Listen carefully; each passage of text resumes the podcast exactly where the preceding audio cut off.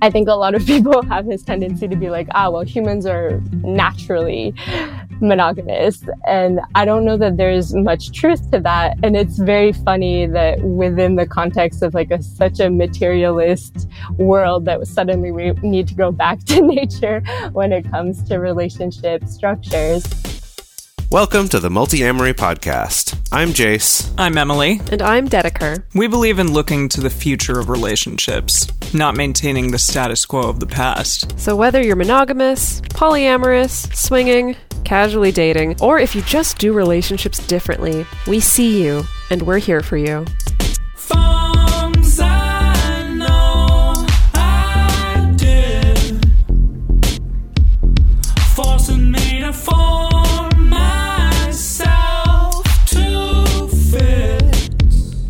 On this episode of the Multiamory podcast, we're going to be talking about how things like consumer psychology and capitalism intersect with polyamory, as well as things about unlearning sex negativity that we've been brought up with, unlearning things like compulsory monogamy, and a really cool framework called BAYS. And to talk about all of that, we have as a special guest, Sam Kat. Sam Kat is a proud queer polyamorous content creator and coach they created Shrimp Teeth in 2018 as a site that offers blog posts, personal coaching about how we communicate and how we think about polyamory, sex, and queerness. They also recently started the Shrimp Teeth podcast to continue these conversations and to talk with other sex educators in an audio format. So, Sam, thank you so much for joining us. Ah, thank you for having me. I'm so excited to be here. Yeah, we're really excited to have you. I think first question to the top of my mind is why shrimp teeth? Yeah. yeah that's all, been all of our questions for like weeks know, prepared was, for this interview. I was like, oh I don't goodness. eat shrimp, but I'm pretty sure they don't have teeth, although maybe they do. like, yeah, Who knows? Like, I think they have mandibles, but uh, that probably isn't as catchy. shrimp mandibles.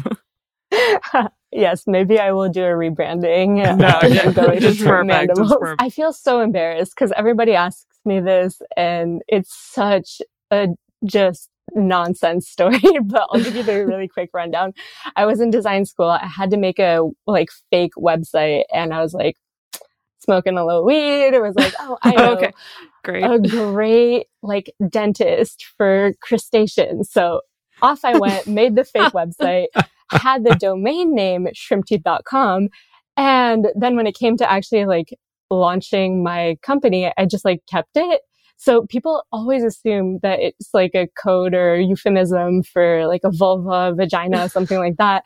And I just kind of like let it slide. And now I have to actually like give the real reason uh, behind this. So it makes me blush every time I'm like, oh my goodness, what have I done? no, I, I love, I love knowing that because yeah, when I was, when I was researching and looking into some of your other, you know, like your social media and like other websites and stuff like that, like, yeah, there was somewhere in there that was like a, a handle that I think was shrimp dentist or something like that. And that's yeah. why I was like, oh, wow, nice. she's okay. really invested in the whole shrimp teeth thing. I thought for sure it must be some yeah. kind of really important identity mm. aspect. Like I had a vision of a shrimp once when I was growing up. like no, I love I that. Though. Yeah, I think deep down inside, like my parents, when I was really young, they're like, "Ah, you're going to become a dentist." So I feel like it stuck with me. Really, in those, wow. Like, subconscious ways. But yeah, if you want to like psychoanalyze me, you can do that. that sure that's like your alternate reality version of you so. is the dentist. How funny. Okay, so you didn't become a dentist. You got into sex education and queer sex education. How did that happen for you? Yeah, much to my parents' delight, uh, you know. no, so I studied to be a packaging designer and ended up working at these like really big corporations, then went on to do my master's in consumer psychology.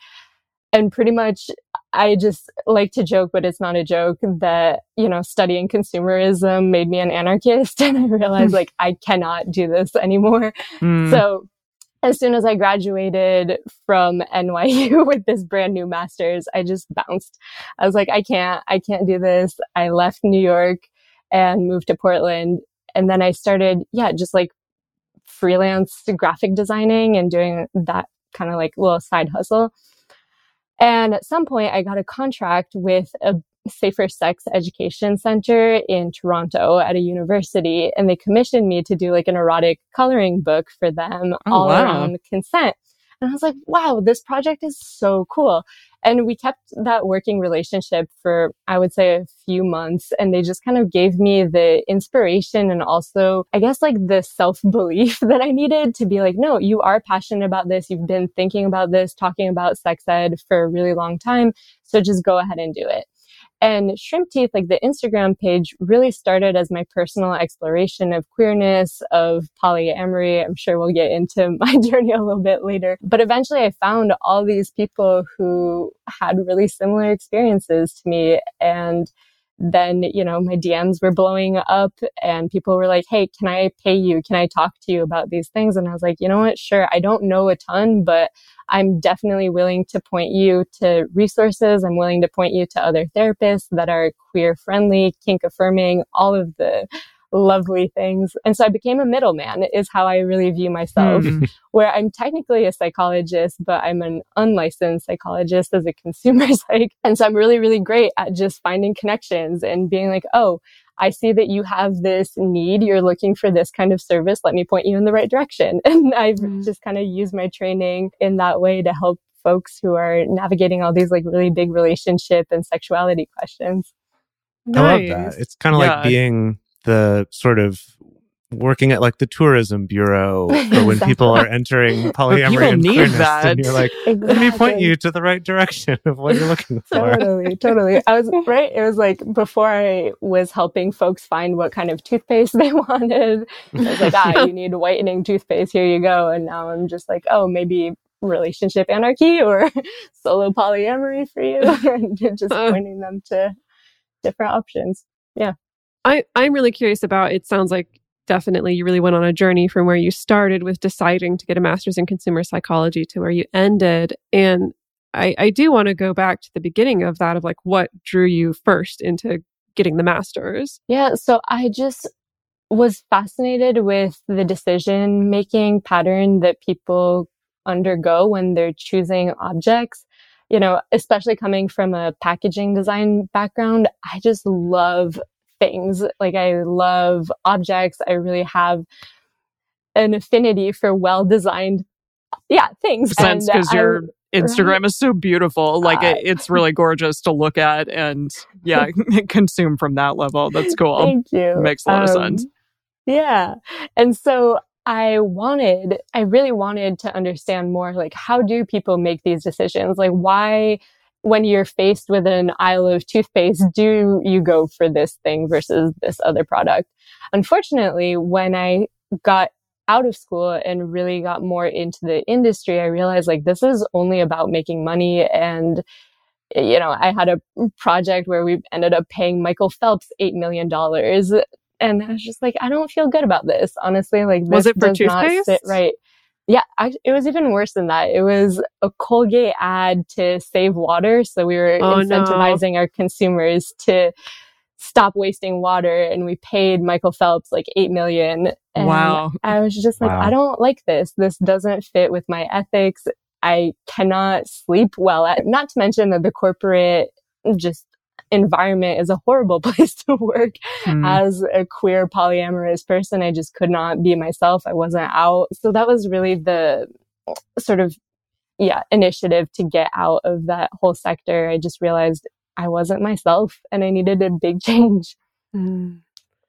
And so landing more in the anarchy camp how like basically how did that intersect with also your personal journey of coming into your queerness and into non-monogamy as well? Were those things kind of happening in concert? Did one build upon the other?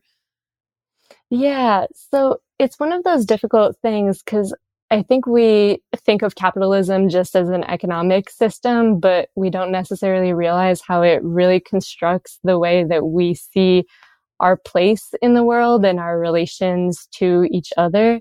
And when we think of ourselves primarily as consumers, then we give ourselves permission to consume other people. And I think that's mm. where a lot of like ownership myths come from. And I realized that by buying more and more and more into that system, I was really finding it hard to have healthy relationships where I had a lot of people that I absolutely loved, you know, great partners, but there was always that level of like jealousy, possessiveness, and a lot of the toxic monogamy, I guess, that again, when I was seeing myself through this lens of like constantly buying things and possessing objects, it was easy to interact that way with other people, I guess. And so for me, the anarchist perspective was really just saying like, yeah, we don't need to rank people. We don't need to try to dominate one another. We don't need to try to own one another. We are better folks when we are able to, you know, own ourselves first and be respectful and genuinely connected with other people.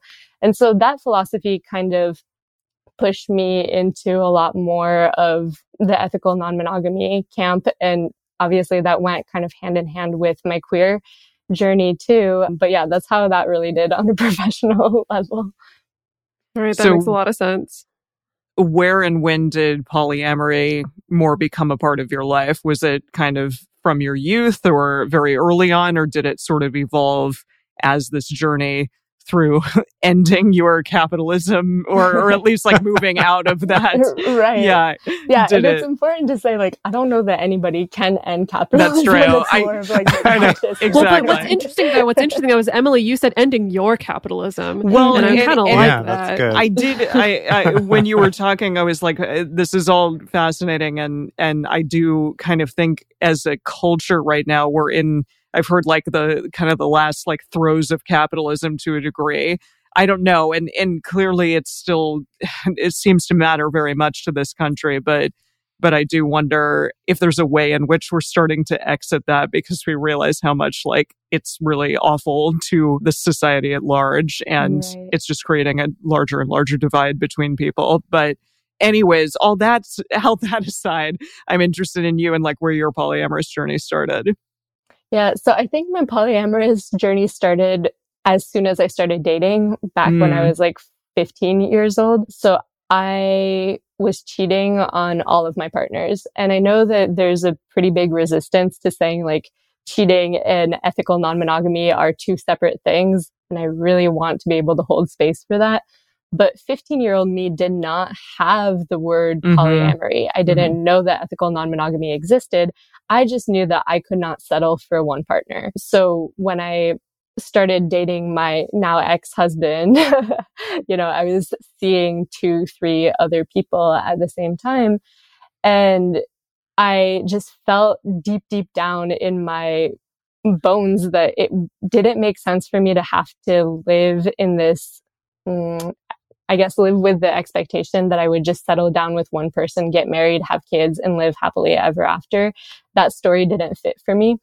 And so him and I essentially, yeah, we're best friends. And people were like, ah, you're a boy, you're a girl. I'm not now, but you know, back in the day I was. And so they're just like, you must be dating. So we started dating and then we went off to college separately and entered kind of like a don't ask, don't tell agreement where both of mm. us hmm. were seeing other people just practically like needing that human connection, especially since we were so far apart that we didn't see each other, you know, once every three months, four months, something like that. And so we were maintaining multiple relationships. And it was only when we moved back in together, you know, five or six years later that we realized like, okay, we're trying to do the monogamous thing and it's not working. And that was when I really came out as gay and was like, you know what? I don't think I'm even bi. Like our sexual relationship isn't working for me. I love you so much as a nesting partner. That part of our life feels really lovely, but I can't be your one and only. And so we really started figuring out like what does a relationship look like for us that gives us the opportunity to have other people in our life who are filling those like romantic and sexual needs while still being able to cohabitate and just have almost like this weird platonic husband wife kind of situation. So yeah, that was kind of my journey through this and obviously like your podcast was one of those like first resources that our therapist was like hey if you have no clue where to begin just like listen to these people there are other hmm. folks out Aww. there who are cool. doing this exactly it was like, y'all are thanks cool. therapist yeah thank you sam's therapist yeah yeah so i'd love to take us back to talking about capitalism, but not like this is not a political show, right? This is a show about relationships. And so mm-hmm. it's not mm-hmm. about that. But I think that that concept of how not only like capitalism, it's like you say capitalism and it, it almost like becomes meaningless because it's like such a huge concept and such a large thing. But more specifically, I'm really interested in some of the connections that you've drawn between consumer behavior and how it affects how we approach relationships and sex. Like in kind of in more specific particular ways rather than just kind of makes us want to own people. But kind of how does that actually show up in in practice? You know, what kind of things have you noticed and what kind of connections have you seen with that? Yeah. So like we say, when we're talking about like ownership mentality, that's a really loaded word and it shows up in lots of different ways depending on the relationship that different folks have. But one of the things that I find is really big is like our entitlement to other people's time and energy, right? That's really what I say when I'm using the term ownership is that instead of asking somebody, Hey, can I spend time with you? You're saying like, if you care about me, you will spend time with me. And it's that mm. desire to be able to control and in a, in it's hard because like all of this happens within loving relationships. So the intent isn't malicious. And that's why the words domination feel kind of at odds with love. But when we've been taught that that's how we relate to one another, I think we kind of forget that we do need to give other people the permission to tell us how they're going to behave towards us rather than us telling them how they need to behave in order to fit mm. our needs. So I know that's like kind of a nuanced way of answering that question. I hope that makes a little bit of sense. The other thing that I see really come out of this is the idea that like monogamy is the only way to exist in the world. A lot of folks don't necessarily tie that back to like our economic structure, but I think it is important to talk about the fact that monogamy was kind of socially constructed in order to help with labor reproduction mm. and create sort of these boundaries for how we're going to organize our society. I think a lot of people have this tendency to be like, ah, well, humans are naturally monogamous. And I don't know that there's much truth to that. And it's very funny that within the context of like a, such a materialist world that suddenly we need to go back to nature when it comes to relationship structures. I like to tell folks like, no, you don't necessarily need to be stuck in this compulsory monogamous relationship structure if it does not work for you. Again, I'm not here to tell people like how to live their lives. If they want to be monogamous, fantastic. Like go for it, do it, do it deliberately and do it well. I think that all of these ideas, like y- y'all talk about a lot, can apply to regardless of how many people you're dating, what kind of relationship structure you end up in. But for me, the idea is really to be able to empower people to say like, you do have a choice and you get to you know create relationships that are meaningful for you and other people right? You have to be able to negotiate those boundaries together rather than just taking on all of these scripts especially since some of them don't necessarily serve us because they prompt us to act out of like jealousy and I don't know how else to say that. all, Just, all like, the stuff. Ownership. Yeah. yeah. all the things. Yeah. yeah. Does that yeah. make sense? I don't know if that answers your question succinctly enough. No, it's, oh, it's really interesting, and it's it's something that's been on my mind because I I recently read a book um, about self worth that was mm. kind of framing self worth in terms of financial worth mm. and kind of kind of drawing a lot of you know like analogies and, and metaphors with how we spend versus what we earn in sort of a self-worth way in terms of what mm-hmm. we give to other people versus what we feel like we're allowed to receive and stuff like that and so that's kind of been on my mind and when you were talking about that problem of feeling this sense of entitlement to someone's time. Like, if you care about me, you will spend time with me rather than. You know, or if you're coupled with me, that means automatically that, that you're going to have to spend yeah. time with yeah. me. Yeah. But I, I, I think that what this book brought up for me was kind of the flip side of that too, is that the same thing that might make people work for less than they earn could also show up in a relationship of kind of like, well, I don't deserve that for whatever reason because mm-hmm. I don't think mm-hmm. I'm worth that and or I shouldn't like I'm not entitled to that because that's never the message I've gotten that I deserve things to be given to me or that I should ever get more than I think I deserve. And that like kind of on the flip side that can also really harm us in our relationships and for you know cause us to like push away kindness or feel like, oh, if someone did something kind for me, I've got to do way more kind things for them to the point that I'm burning myself out and that I you know, yeah. feel miserable.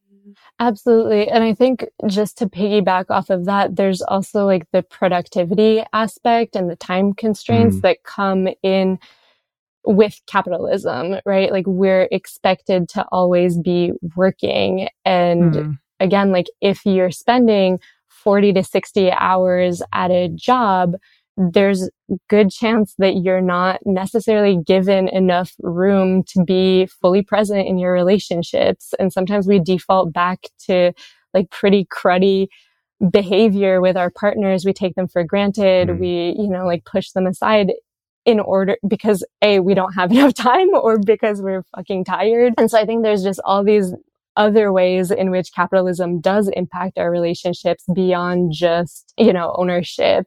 I also like to think about the way that sometimes like we end up in these situations where like we mm, I don't know how to say this, like just hop on the relationship escalator and mm-hmm. end up just pushing ourselves into marriage, whether we want that or not. Because again, like our relationships are or... being, right. They're being measured on this also very capitalist industrial, like marriage industrial complex, right? We're all being mm. funneled into that kind of relationship structure. Marriage industrial um, complex. I love that. Yeah. That's, oh yeah. yeah. For sure. Yeah. I mean, like the Jeez. wedding dress industry, all of it, right? Yeah. the ring. huge thing. Yeah. Yeah. yeah. Yeah, but but also on top of that, there's mm-hmm. so many forces, not the least of which are economic forces, totally. like pushing that tide forward, right? Like there's so many economic incentives to not just be married, but to also appear coupled and monogamous. Mm-hmm. You know, it's it's about the appearance, right? Like, mm-hmm. I mean, mm-hmm. God knows there's so many like married couples out there who are like kinky as hell and non-monogamous as hell, but the incentive lies in can you look monogamous? Mm-hmm. Right? Absolutely. And uh, economic incentives attached to that as well. Yeah. yeah. So while we're on this topic, I also wanted to hear your thoughts about rainbow capitalism and what do we do about that? Well, first of all, mm. maybe let's start. Can I ask you to clarify and explain what rainbow capitalism is for our listeners? Yes. So rainbow capitalism is like the appropriation of queer culture in order to sell us things from companies that do not necessarily have our best interest in mind. Mm. So we've seen this. I'll give you an example of like every time June hits, right? It's Pride Month, Target, and all these giant corporations that just do not care about the queer community, that put money into legislation that actively harms our, you know, trans rights, our ability to just function in the world, will put out a bunch of merch plastered with rainbow flags, which mm. are often not designed by queers. There's no queer involvement in it. And it's really just in order for them to appear like they care. It's that facade of caring and again, capitalizing on us. I think there's a huge, like the queer community has an enormous buying power and a lot of corporations recognize that we do buy a lot of things. And so they want us they want our business without actually caring to have us in leadership in leadership positions you know on their design teams or anything else and i'll give you this perfect example when i was working at colgate i was on their corporate social responsibility team, which deals with these types of marketing initiatives. And I was not out at Colgate mm. because I made the calculated decision that I did not believe that I would be able to get promoted and continue to have any opportunities within their corporate structure based on the type of rhetoric that I had heard from their like senior management talk about queer people. But Cheers. here we were creating these advertisements that had the rainbow toothpaste. They're still using it today, which every June I kind of like pop off and get mad at Colgate about mm. it now that I don't work for them. But you know, it's very much just uh, we're going to pretend like we care and we don't actually and the problem with that because again like it seems like an, a non-issue for a lot of folks but what happens is that smaller companies that are actually queer owned queer run are having their business taken away by these enormous corporations mm. because again like as consumers, we're looking for something that's easy. And if I'm thinking about like where I'm going to get my pride merch, it might be harder for me to go find a little local shop that is queer owned that might not necessarily have what I'm looking for versus these enormous companies that are everywhere and available. So that's kind of what we're trying to push back against as well as things like having corporations telling us that like we can't have kink or we can't have leather at Pride. Those are mm. our events and Citibank doesn't get to tell us how we get to show up in these spaces. And unfortunately, since it's become such a moneymaker, that's exactly what tends to happen. Cheers. Do you think along the same vein that polyamorous capitalism is on the horizon or do you think it's already here? I bet. You know, I'm not entirely sure what that would look like, but anytime that people can monetize a cultural phenomena, a trend, especially things that were once a little bit more underground, they will. so y'all, y'all will have to keep me updated about what polyam capitalism. Just I, images of the three Just like the feet, the yeah, three pairs of feet under a sheet. Exactly. Oh my God. In the bed. Feet under sheets. Uh-huh. No, uh, I yeah, I Your Colgate do... threesome toothpaste. I'm sorry. oh. like, wait, wow. How do you, it'll do be that? it'll be yeah, like the triple For size threesome toothpaste needs. tube with like a three right. pack of toothbrushes attached. there you go. it's like, yeah. there you go. You're done. You're ready for the morning after. That's all that they're going to think polyamory is. yeah. I actually yeah. have a great thing to share with y'all. I don't oh. know if you know this, but one of my cute friends owns a small indie sex toy company called Cute Little Fuckers. Step is polyamorous and he bundles his toys and calls it the polyam pack because you oh, buy one share with all of your friends. Right. So nice. there is a thing like that, but that is actually queer and polyam owned. Um, it's not mega corporation. Dude. Yeah. That's awesome. Right. Well, shout out to cute little fuckers. no, I, I do have questions about that because on the one hand, sometimes I wonder you know, is polyam capitalism actually going to be a thing, or is mm. it, or because polyamory and non-monogamy shows up in so many different forms, it's going to be kind of subsumed to all the different offsets of capitalism, right? Of the mm. like the mm. rainbow capitalism, or this is the subset of capitalism that's applying to the 50 shades of gray crowd or you know is it all just going to kind of be fragmented into those things? Or is there ever going to be a time where there's recognition like oh polyamorous people have all this buying power. Oh these polycules that move in together need to buy all this ikea furniture. Like we got to appeal to them. Is mm-hmm. it going to become its own very distinct thing when we're going to see like three pairs of feet under sheets like just everywhere we look? I don't know. I'm just really curious about what the future is going to hold in that regard at the same time, like there is something to be said about the like widespread acceptance. You know, I was like looking at a stat recently, fact check me on this, where it was something like in 2004, 60% of the American population disapproved of queer marriage. And now we're at the reversal of that, where oh, 60% wow. do approve. So I'm not like defending rainbow capitalism at all, but oftentimes it is an indicator of more of like the social changes that we're seeing, which is really, really positive. So even if, you know, IKEA decides to come out with a polyam line, like it might be cheesy as fuck, but here we are. Like, that, that, and that's, yeah. And that's the difficult thing because I've also thought that mm-hmm. of kind of like, unfortunately, sure. I think that the more that you could demonstrate that polyamorous folk as a market exists, that mm-hmm. would help rise that tide essentially or you know help support that so it is yeah it feels icky but also at the same time it's kind of like well i guess there's a certain amount of it that works just by that normalizing factor mm-hmm.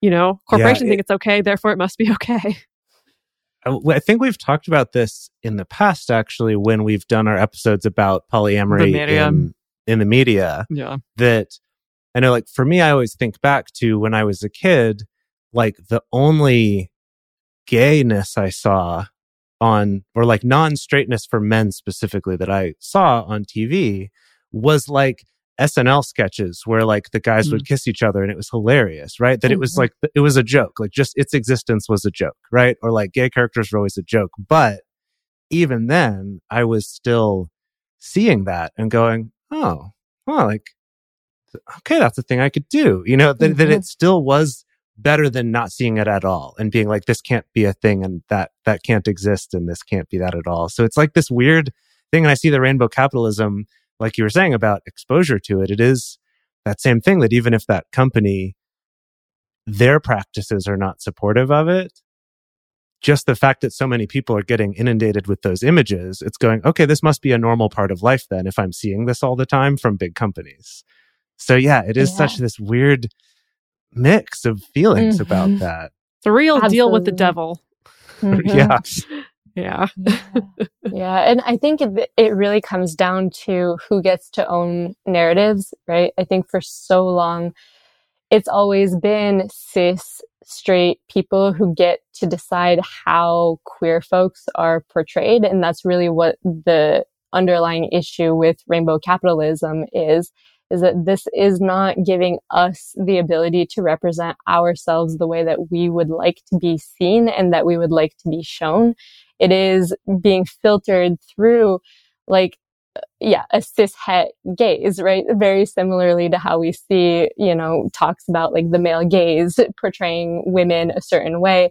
I would say that rainbow capitalism acts kind of in a similar fashion, right? Of being able to give straight people the power to own our narratives rather than giving us the ability to mm. have that control. Does that make sense? Yeah. yeah, definitely. That does remind me of what we run into often. People will reach out to us to say, Hey, check out this Netflix show. It has a triad in it. Or, Hey, there's this kind of B plot in this show that I'm watching that talks about non monogamy. And so often there is that felt frustration of mm-hmm. it does not feel like someone who actually lives this has written this, or it feels like maybe they did write it, but then it had to be filtered and edited and cut and made more palatable for this primarily straight monogamous cis audience that I do still feel there is just that constant rumblings of tension and frustration of really not feeling like literally what you said, like I'm being allowed to see myself the way that I want to be seen or represented the way that I want to be represented. Yeah. And I think the really unfortunate part is there's a ton of fantastic polyamorous creators, right? Like, mm. I mean, y'all are a testament to this. Have y'all been given the opportunity to create a Netflix show? No, right? And I think that's where the capitalism part comes back in. And when we're saying like this creates a hierarchy of who is valid, it also creates a hierarchy of who gets to tell the stories, even if they have no business telling those stories people who fall outside of the norm are constantly being cut short and just being told like hey sit down, you don't know what you're talking about, even if we own our experiences. And I think that's the real frustration of mm. these conversations for me. Mm-hmm. Yeah, definitely. So we're going to move on to talk about unlearning sex negativity and I'm talking about your BAES framework that you came up with. I'm really interested to learn about that. But first, we're going to take a break to talk about how you out there can support this show. In order for us to do that, we do need money because we do live in capitalism. And one of the great things actually about being on a sex podcast network is that the types of advertisers that will even give us the time of day are already at least closer to this side of the fence in terms of like being open to these things and stuff like that. So that is something that I'm really pleased about that we're able to have good sponsors like these who give us money to help this show keep coming to all y'all out there for free. For a long time now, we've been fans of adamandeve.com for getting sex toys or lingerie or accessories, things like that. It's uh, just a fantastic resource with a huge selection. And now, not only do we have a fantastic offer, but we also have a promo code that will work on adammale.com and evestoys.com, which are their sites specifically for LGBTQ audiences. And our code is fantastic. It's 50% off of almost any item in the store and free discreet shipping when you use our code MULTI. Yes, we love adamandeve.com and have for years. They are our oldest and longest sponsor, and they just keep on giving great gifts to us and to our listeners. You can bring more pleasure and satisfaction into your bedroom by going to adamandeve.com, adammale.com, or evestoys.com and select any one item. It can be, you know, an adventurous new toy or anything you desire, something fun, something sexy, whatever sounds good. So just enter offer code MULTI at checkout and you'll get 50% off almost any item plus free shipping. That's multi, M U L T I, at adamandeve.com, adammale.com, or evestoys.com. This is an exclusive offer that is specific to this podcast, and it's better than any offer that is currently available on their site. So again, use code MULTI to get you not just the 50% discount, but also the 100% free shipping. Code M U L T I. Alrighty, and we're back. So I want to talk about unlearning in general, because I think that is almost a low hanging fruit of non monogamy and I guess like sex education and a lot of things, just unlearning all of the things that capitalism and our society at large are telling us that we are and that we should believe about ourselves and that we should believe about things like our sexuality and who we are. And so I want to talk about unlearning sex negativity. Is it sort of you know, it does one do that as a means to become more sex positive or it, it just let's talk about like yeah unlearning sex negativity in general about ourselves yeah. So I guess the first thing that I like to do is just define what we're talking about when we're saying sex positivity, sex negativity. Because mm-hmm. I think a lot of folks unfortunately confuse sex negativity with asexuality, which is absolutely not true. You can definitely be asexual and sex positive. What yeah. we're talking about is giving people the choice to really be empowered to decide when they're having sex and to engage in any kind of pleasure that is consensual, that is enthusiastic, and that makes them feel good. So it's really about, again, like deconstructing some of the hierarchies that we have. Society has placed uh, heterosexual penetrative sex at the top of the hierarchy and has pretty much said that anything below that or anything outside of heterosexual penetration does not count as actual real sex, right? And I'm doing bunny ears because that's obviously not true. And so when I'm talking about like unlearning sex negativity, it has to do with two things, right? It has to do with the slut shaming, the guilt and the bad feelings that we have when we think about ourselves, when we think about our authentic sexual expressions, but it also has to do with the hypersexualization that happens and the objectification in media too, mm. right? Because sex negativity isn't, like we said, about no sex. Like we live in a society where we're constantly bombarded with sex.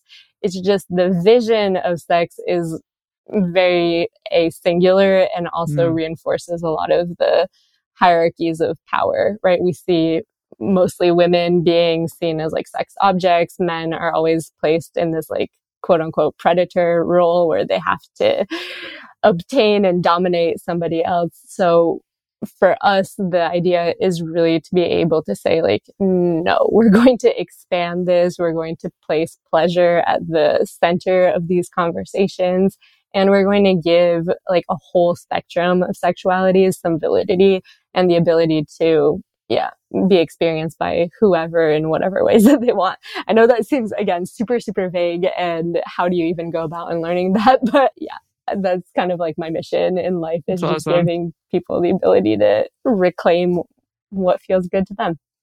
Yeah, and I think that that speaks to a question that I have about this because I I feel I feel so glad to see, especially over the course of the last five, 10, you know, maybe 15 ish years or so, so many more educators stepping up to talk about sex positivity, sex negativity, ways to undo that, ways to at least become aware of that in yourself.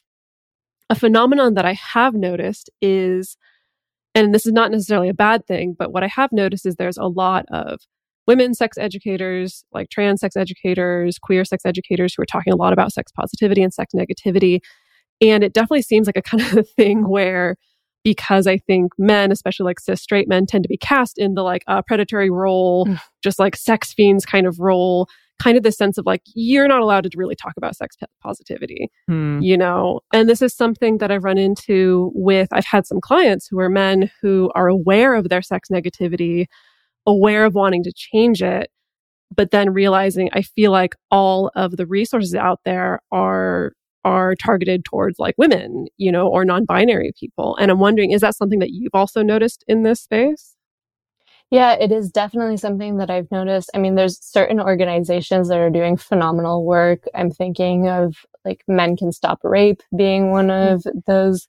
Um, and yeah, there's a few people out there, but you're right. It is a handful of folks that I can name off the top of my head where I know tons of queer sex educators and tons of women educators too.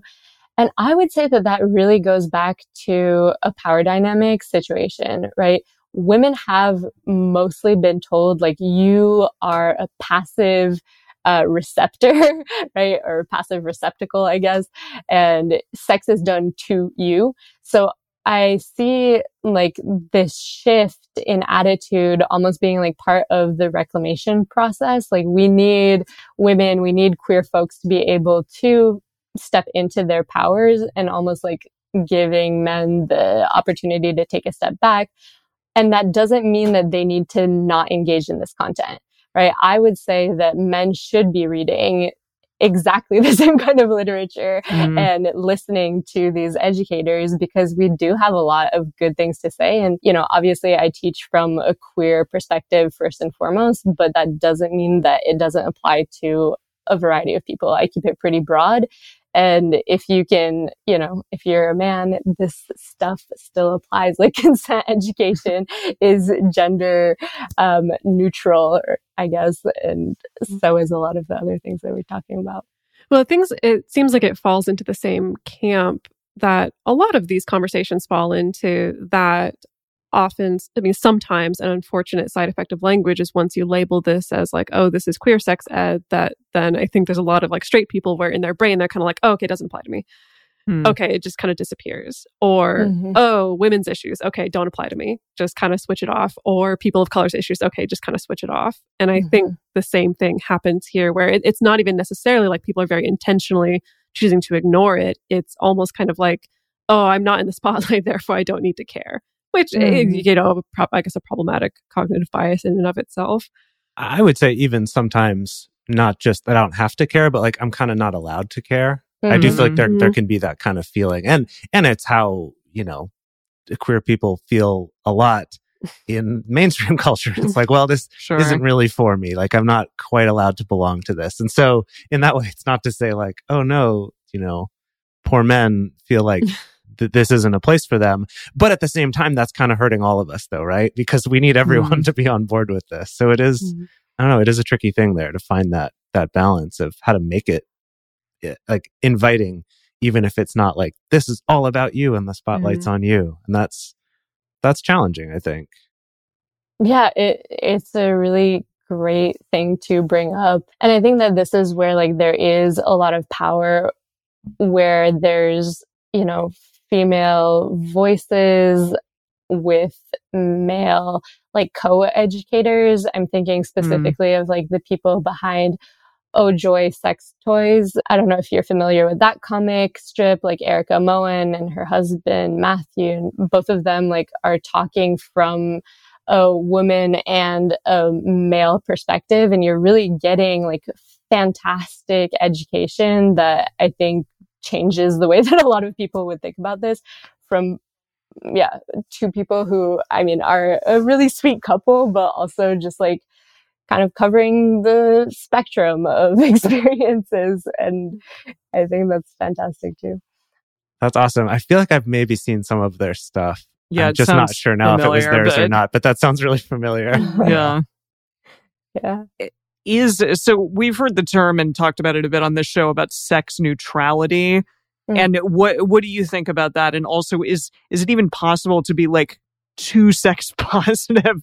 like I know, yeah, this is something that we've discussed and debated a bit on this show, but I'm interested in your your ideas around that. I've started using the word pleasure a lot more rather than sex. A lot of it is just because of how much I get censored on Instagram. Mm, they don't like yeah. that word at all. And I think if we reframe the conversation about being pleasure positive it really does apply to everybody, right? What I'm saying when I'm speaking of sex education is, like I said, oftentimes not even about sex sex. It is just about like connecting either on a physical, emotional, or intellectual level with another person in ways that I've been watching a lot of Marie Kondo, so sorry, but in a way that sparks joy. no, yeah. I love her. My partner has a big crush on her, so uh, you know I can't help it. but yeah, I think being sex neutral to a certain degree, it's kind of a meaningless phrase, at least for me, in the sense that, like, all right, you can not care about lots of things, but it's easy also to kind of detach from it. And I think that, you know, when we're talking about pleasure, like, the more you feel good, the more you do good. I think that's a adrienne maree brown quote, and I really stand behind that. Lovely. Yeah. Yeah. No, and I think I especially love separating out pleasure from sex as well. You know, the idea that one doesn't necessarily directly equal the other, I think makes a lot of mm-hmm. sense. It, on this topic of unlearning, I, I want to circle back to unlearning compulsory monogamy or toxic monogamy. And so first, separately from what we've talked about already, which is about these feelings of possessiveness or these feelings of ownership, what are other kind of common ways that you see toxic monogamy or compulsory monogamy showing up in mm-hmm. relationships? Yeah, I think there's just like a lot of social pressure to couple. People who are single are constantly being like asked when they're going to pair back up, right? There's this idea that we're ranking how fit a partner is for like long term commitment, right? Like friends will give their opinions on like the validity of a relationship, always like, I guess with the assumption that marriage is the ultimate goal there's like that relationship escalator that we continue talking about. I think these are all forms of toxic or compulsory monogamy. It's really hard to see any other choice beyond being in a two person pairing. And obviously that's not the case. We can all attest to the fact that we hmm. relate to folks in very different ways. And so for me, the first step is just giving people the ability to say, you do not have to follow these rules, right? The script that was given to you, it can work. Parts of the script can work for you, but it doesn't necessarily mean that you need to take this as a default. You do have the option to, to customize. And I think for me, that's really the unlearning process is taking what we've learned about relationships and saying like, does this feel good? Again, going back to the pleasure thing, right? Does this give me pleasure? Is this sustainable for me? Am I going to lead my most authentic life if I follow this norm? Or do I need to tweak it? And, you know, I often talk about like bedrooms. A lot of people just take it for granted that when they become a couple, they absolutely have to share a bedroom, which is mm. not true. And that's again, just like another way that we've internalized like compulsory monogamy. We're just given a lot of these, I guess, norms and it's really up to us to question all of them. Yeah. Okay. So this is something that you created that we are really excited to talk about. It's all over your Instagram page and with your beautiful graphics. But let's talk about BAES. What is it? Tell us all about it. Lovely. Okay. So boundaries, agreements, expectations, and support.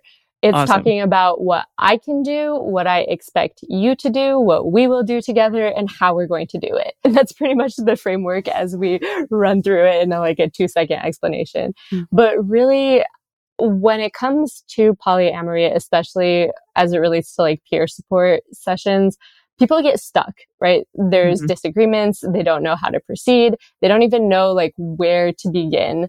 Cause like we're saying, we, there is a period of unlearning where you've taken this script of compulsory monogamy, you've internalized it your whole life. And then suddenly you have to practice polyamory and a lot of the like quote unquote rules no longer apply.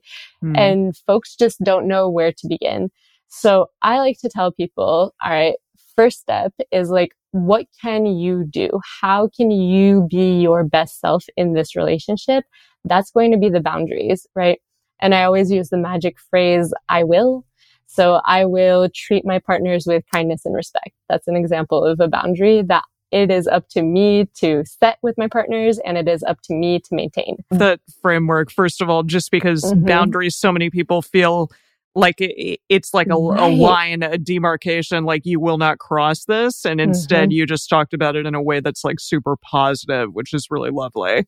I, yeah, I appreciate that. Yeah. It's very, like we said, anti capitalist because I'm saying, yeah. like, I get to choose what I do with myself. Mm-hmm. I don't go around telling other people how they have to behave. Like nobody can violate my boundaries because there's something that I can maintain for myself. I can violate totally. my own boundaries for sure. Yes. I do a lot of times by not upholding them, but really that's on me.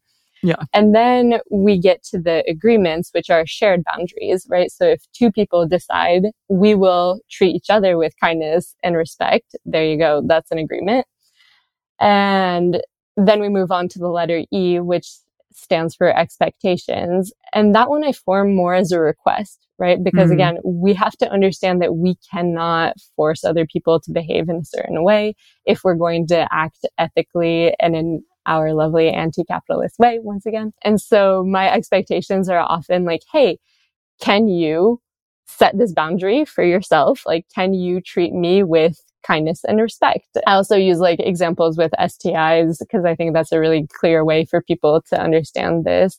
So an example of a boundary that I set with myself is like, I will get tested once every six months, right? Mm-hmm an agreement that we can have together is we will get tested every six months, right? Or we will be fluid bonded. That's a really good example of an agreement that two people can make. And then an expectation would be saying something like, I expect you, can you use a condom, right? Every time that we hook up, or can you use a barrier with your other partners, for example. And the thing with the expectation is that then people have the mm, possibility to either accept it or reject it, right? Like we said, you can't control other folks. And I keep, you know, repeating that over and over and over again. I think that's like the bulk of my peer support sessions. Yeah. It's like, let's focus back on ourselves, what we have power over. We can't force other people to behave how we want.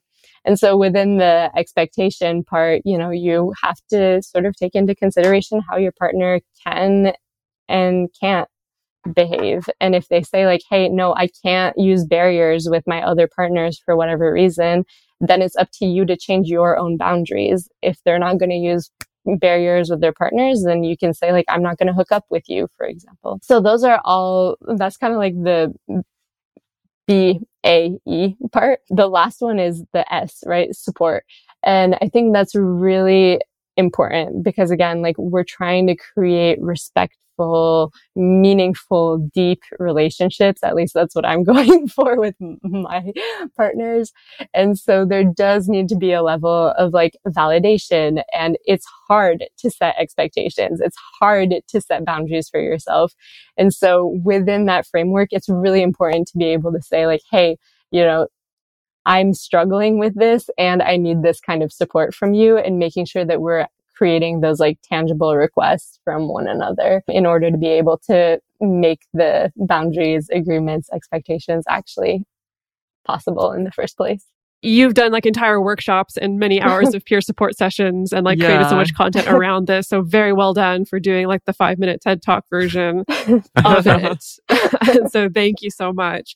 Something that I will say I really love about this framework that incorporates all these different facets, right? Because I think to look, to zoom out and look at what I've seen in the non monogamous community is, you know, let's, I mean, if we're going to look at kind of the modern day non monogamous community and polyamorous community, you know, first, so many people were coming out of like the swinger scene in mm-hmm. the 70s, 80s, 90s. That was so much about I guess I would say very heavy in the kind of agreements and rules, right? Where it's like, that's the engine that drives this is like, we decide as a couple what happens, who's allowed in, who's not, what you can do, what I can do. And then that's the way, that's the only way that polyamory ever works. And then, in more recent years, of course, there's been a lot of backlash to that, right? Of no, no, no, we got to get rid of that couple's privilege. We got to get rid of that couple hierarchy. And it's got to be all about my boundaries and just protecting me and what I do and what I will tolerate and won't tolerate. Maybe even to an extent of being very hyper boundaried around these things. And I really love this framework that kind of incorporates a little bit of, yeah, it's about you protecting yourself and it's about you agreeing with your partner and it's about you being able to express your preferences and your wishes but your partner's still an autonomous individual who can reject it. And it's also about both of you getting support at the same time. Uh, though, like, I really love the BAES framework for that kind of this knitting together of all these different aspects where it's not quite all about one tool or the other being, I guess, like the silver bullet that makes everything work. Yeah, absolutely. And like, I have to say the reason this all came about is because like I suck at all of these things. like I'm not good at setting boundaries or making agreements or any of it. And I think especially like in the beginning of my polyam practice, it was such a struggle. You know, like when I saw my primary partner suddenly like fall head over heels in love with somebody else and like the process of being deprioritized as a primary partner so that somebody else could take on that place, I guess, in his life was really challenging. And we had to have a lot of difficult conversations. And a lot of times it was like, well, wait a second. What are we even talking about? And, you know, just to reframe like a super controversial thing, which is like veto power, right?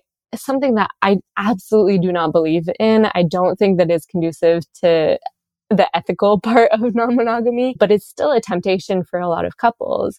And what I say is like, all right, if you hate your metamour, right, that happens a lot. A lot of people just do not enjoy their presence, have tons of problems with them for whatever reason. It's not right to force a partner to break up with them. But within this framework, you can also say like, Hey, can you, right? I'm setting an expectation, like I'm making a request. Can you break up with this person? And then you're giving that person the opportunity to back out and say, yes, I can or no, I can't. And it no longer becomes about me holding power over my partner and their other relationships. It really becomes about me like being able to assert my needs and assert my opinion while still giving that person like the full control over their relationships. And I think that was like one of the big, I guess, like learning curves for me was saying like just because you know, my metamour isn't somebody that I necessarily appreciate. And I had that impulse because like other people had vetoed me in my relationship. I was just like, oh, wait a mm-hmm. minute. I can do that too. Fun.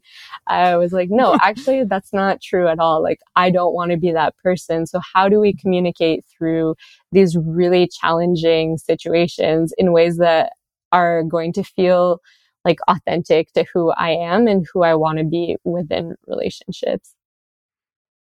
Yeah, that makes a lot of sense. And I really, really like that. And it seems like this is also a framework that you really recommend for people who are, you know, just starting to open up their relationship or even before opening up their relationship, correct? Well, I recommend it in the sense of like, here's a thing, and you take what you want from it and customize it so that it works for you, right? I'm definitely not like a prescriptive type of person. I don't think that there is one framework that's going to work for everyone, just like there's not one relationship structure that's going to work across the board. Some people really, really love, you know, like setting boundaries in very different ways. Some people still believe that it's about mm, setting rules for other folks and that works within their polycule, that works within their relationship. And who am I to say that that's wrong? You know, if you, this resonates with you, then please. and mm-hmm. usually I offer it to people who are just stuck, honestly. Like I think it's a good way to at least get some kind of conversation flowing, if nothing else. Well, Sam, this has been really awesome. I, I've, I, it's just lovely to always talk to other educators in this space because we get to have like deeper, more philosophical conversations about all of this and also your background in consumer psychology. It just brings like a whole new and interesting layer to all of this. So we've loved really getting to talk to you. This has been great. I, before we go, where can our listeners find more of you and your work? Ah, well, it's been absolutely a pleasure chatting with all of you. So thank you so much for having me. I'm not going to plug my Instagram because again, I don't like it. This is not working with my capitalist or mm-hmm. anti-capitalist framework. Got so it. Head yeah. over to my Patreon and go to patreon.com slash shrimp teeth. Y'all can pay me for the work that I do. I'm putting in some work. You can find me there. And if you want some free content, just check out our podcast. It's called Queer Pleasure by Shrimp Teeth. And yeah, that's where you can touch base with us. We've got a Discord channel and all the good stuff there too. Excellent. Yay. Again, thank you so much. So we are going to be staying with Sam for our bonus episode for this week, where we're going to be diving into the concept of vegan sex education, which should so be excited. interesting. yes. so for this week, if you go to our Instagram stories, we're asking you what has helped you to unlearn sex negativity. Really curious to hear everybody's responses. The best place for you to share your thoughts with other listeners uh, on this episode is on this episode's discussion thread in our private Facebook group or Discord chat. You can get access to these groups and you can join our exclusive community by going to patreon.com slash multiamory. In addition, you can share with us publicly on Twitter, Facebook, or Instagram. Multiamory is created and produced by Jase Lindgren, Emily Matlack, and me, Dedeker Winston. Our episodes are edited by Mauricio Balvanera. Our social media wizard is Will McMillan. Our production assistants are Rachel Shenowork and Carson Collins. Our theme song is Forms I Know I Did by Josh and Anand from the Fractal Cave EP. The full transcript is available on this episode's page on multiamory.com. Ohio, ready for some quick mental health facts? Let's go. Nearly 2 million Ohioans live with a mental health condition.